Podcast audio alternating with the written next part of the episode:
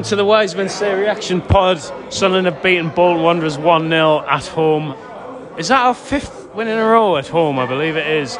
I'm Matthew Keeling and we're in Vaux Brewery in Roker. And I'm joined by Michael Loff. Hi, mate. Good evening. Good evening. And I'm joined by Richard Easterbrook as well. Hello, Rick. Hello. Did you see this game, Richard? Uh, I saw half of it, probably. uh, didn't watch MasterChef, but no, uh, yeah, I No, all, but yeah. seriously. No, but seriously, I saw everything. No, it was um. How would we describe it? A hard fought, a ground out win, Michael. I believe. I was saying before to Richard, like before we came on, that I think that game as a whole, it felt like a cut above what we've seen so far. Like that felt like a championship game, like mid-table maybe, rather than like a typical League One win. I think there was plenty of quality from both sides, and we kind of cancelled each other out. I think the Bolton, like they kept on persisting with the way they wanted to play. They were very open, very attacking. I think so were we. So I think it made for a good game overall, and I'm just delighted with the win because I felt like a massive three points. The way that we kind of, like you say, grounded out, the way the fans reacted the full time, the way the players reacted. 100% home record, you can't ask for much more, really. No, I agree. It, it did very much feel like a an important win. I, thought Bolton were, were actually they were quite good. I, I thought they were the best side we've played for me. Um, I was certainly more impressed with them than I was with. I know it was the first game of the season, but with Wigan, for example, um, and they were enor- They were an enormous size, but they were actually technically very good. Richard, I think. Yeah, they played out. I know, I know the, there was some dicey moments with their keeper. Um, Yeah, he's crap. It was hilarious actually, but We developed him, Joel Dixon. Oh, is that him? Yeah. Ah, oh, he's pathetic. oh, he's terrible. Yeah, he's awful. But like the, some of the some of the stuff they did at the back was like really hairy. Like I was I was worried for them, even though I'm like the opposition fan. But yeah, we. Uh, what was the question? Well, I was asking if you were impressed with Bolton. Oh yeah, yeah. No, they, they moved the ball from back to front really well. But uh, Well, that concludes the Bolton Wanderers podcast. yeah, that's it. I I think it's testament to us that I know it was kind of by hook by crook at the end because we were sitting back a lot. But I do think they get a clean sheet against a team who are free scoring, they play like very attacking football. We coming into the game, I thought we had a good chance of winning, but I thought it might, might be a 3 2 or a 4 3 even maybe. And to, I think they keep a clean sheet against them. I think Hoffmann, he looked good again. After the Accrington Stanley game where he looked very kind of nervy, I think he had a good performance. I know Doyle does really well to slow him down, their um, attacker, but he made a really good save towards the end against the three points. Um, he made a good save early on, and he absolutely loved it full time as well, celebrating the fans. I think I think he could be a really astute piece of business because he looks really comfortable as well, playing out from the back, which is what we want to do. I think for me, with him, it's very much looks like that that Accrington game was just purely down to circumstance, like nerves maybe. Um, been he'd not really been here a long time, and he was thrown into the team. Um, I thought he was. Excuse me. I thought he was excellent last week, and I thought he was. I thought he was great today. The, the double save for me in the first half, he thought initially, oh, he's fumbled it, but he, he hadn't. Had he? He kind of reacted more than more than fumbled it. Mick is the resident goalkeeper. I mean, I'm going to sound a bit like Rick here, but um, because I sit in like the south stand, I didn't get a great view of that. what did you think of that? Oh no, actually, So, I, I mean, I, I had the, the kind of like foresight to sit about 20 rows back in the south stand so I could at least see the player. But um, but no, I still haven't seen it back. So to me, it did look like he fumbled it. But if you've seen it back and or you were near to it at the time, I've not seen it back, but it was in front of me, so I was sort of like, it looked like he fumbled it, but it did come through a crowd of players, and then he's reacted well to that, and he's. They didn't basically they didn't score, so it was a, a decent save, wasn't it? At the end of the day, I think one thing I have noticed is that the back the back four look comfortable Yeah. in front of him. Yeah, yeah. Um, that, that that says everything really about you know they're not they're not balling him out. They're not shouting at him for not putting a putting a name on it, which you know obviously communication's key for a goalkeeper, and he, he seems to get that straight away, and it's obviously it just. To, to coin it, to, to use a, a cliche, he looks like a safe pair of hands, but well, he does. He, know he really does though. Like, I, I, I, speaking of that four, but I think um, Dennis Cirkin, I hope that's not a serious I was just going to say that. because I think he's looking better and better with every game he plays. And I was saying to Richard before, we've had players before who have performed well at this level, but they've kind of looked flat out to achieve that standard. Whereas certainly, like, kind of breezes through games at the moment, and the kind of bit of quality for Winchester's goal, the cutback was really, really good. And he's, that running made the other night against Wigan, it, now he's looking like the player that we thought we were getting from Spurs. which is really, which is like excellent. Really, he could be a real coup, and I hope he just keeps on going the way he is. Callum Doyle, like I mentioned earlier, I don't think he had quite as many hairy moments today as he did against Stanley. Um, I know he plays the ball out from the back a lot, but that's Yeah. clearly an instruction. But I don't have a problem with. I, I don't at all because that's, that's an instruction. It's what we're going to get from him. But I think he looked a lot more composed doing it. Stanley, I think, was the exception rather than the rule so far this season. Um, Flanagan, I thought he was excellent again today, talking people through the game when we needed somebody to be that experienced head, that kind of like professional to see it through. I thought he was really, really good. Um, Winchester again getting the goal from fullback, making that run. When have we seen before a fullback making that run into the box? We, we just don't see it. So I think the back four deserve enormous credit. Like I say, one for just keeping the side like Bolton out, who play really attacking good football, and two, as I say, we just look so assured and comfortable at the minute, and we're only going to get better the more games these guys get. So delighted, really. No, I, like, I, look, I, I think defensively, like that's an important like.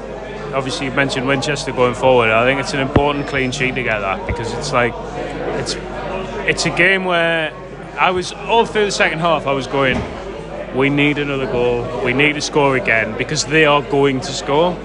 And uh, you know, I know that they missed oh, one of their just men, like snuck round the back post and really sh- should have scored, and, and he missed by miles. Um, but I just think the back four deserve enormous credit. And to be fair, like I don't, Bailey Wright when he came on, he, he helped see the game out. A few dicey moments, but we never. I think we never looked. The seven minutes of injury time, we never really.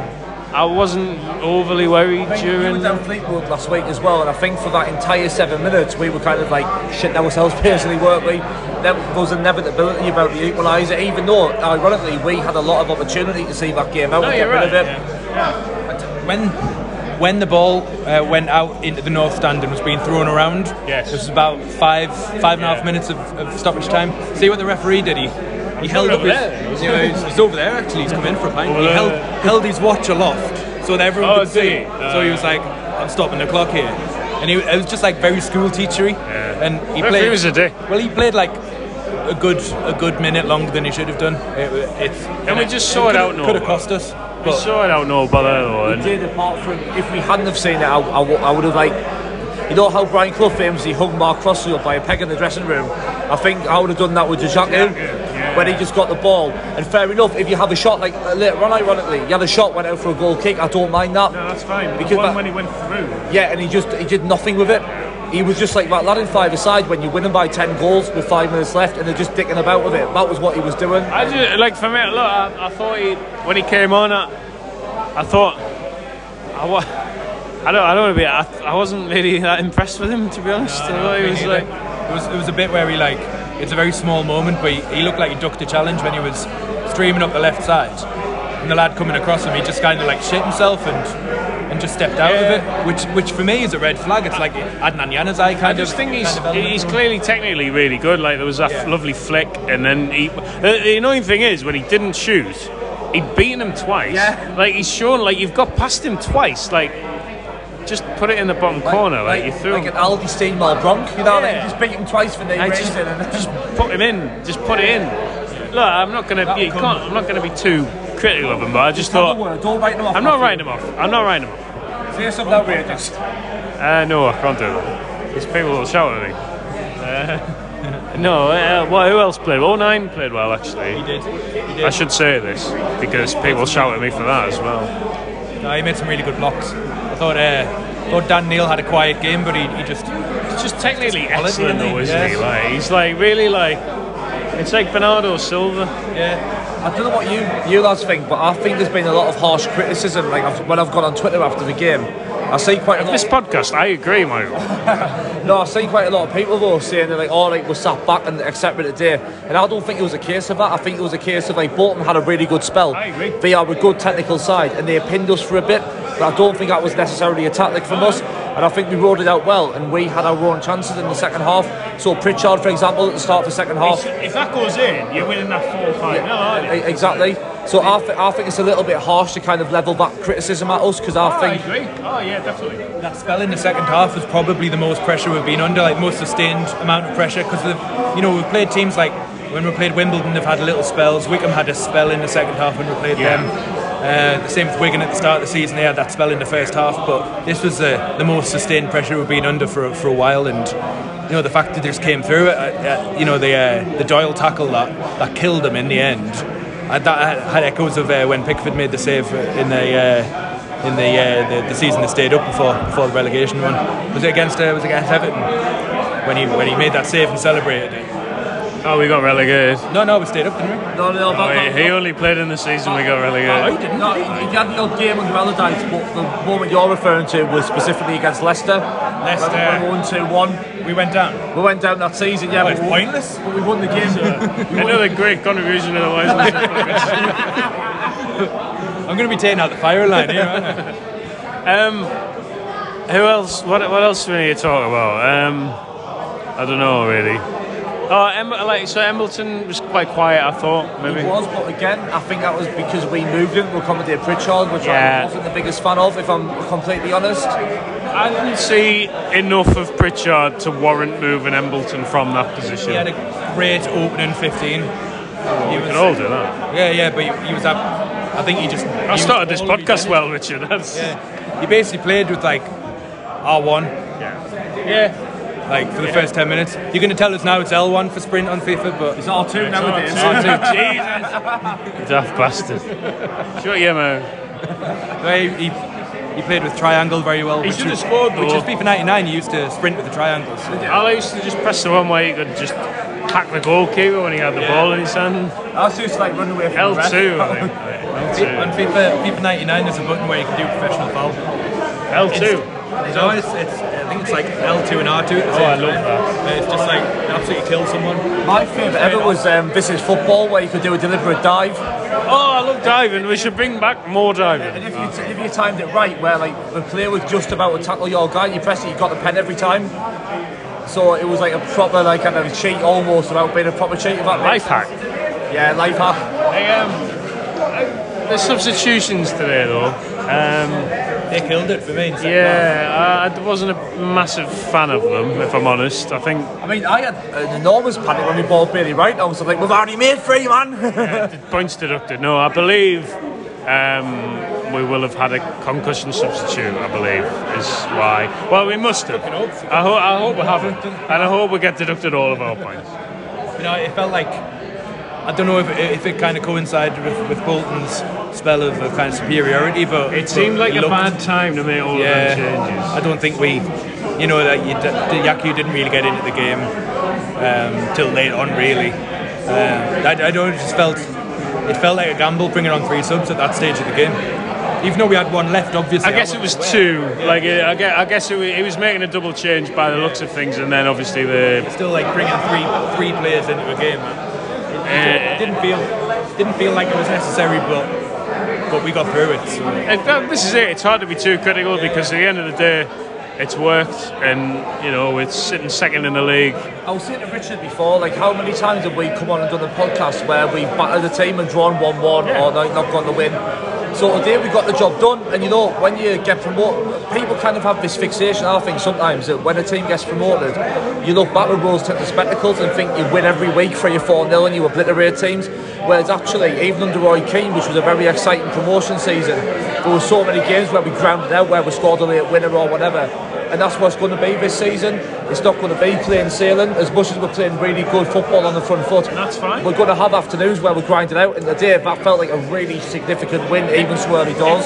For me, I, I was talking to uh, my uncle after the game, and I was like, we would beat Bolton 1 0 in the Premier League. That's what that feels like. It's two teams that are really quite, you know, fairly similar, like in terms of. We were always fairly close to in the table, and we're probably going to be this season, to be fair. I don't think they'll be far away. Um, and that felt like a an actual game of football, like rather than like just us playing some fucking morons from like, like, Like the deepest, darkest fucking depths of Accrington.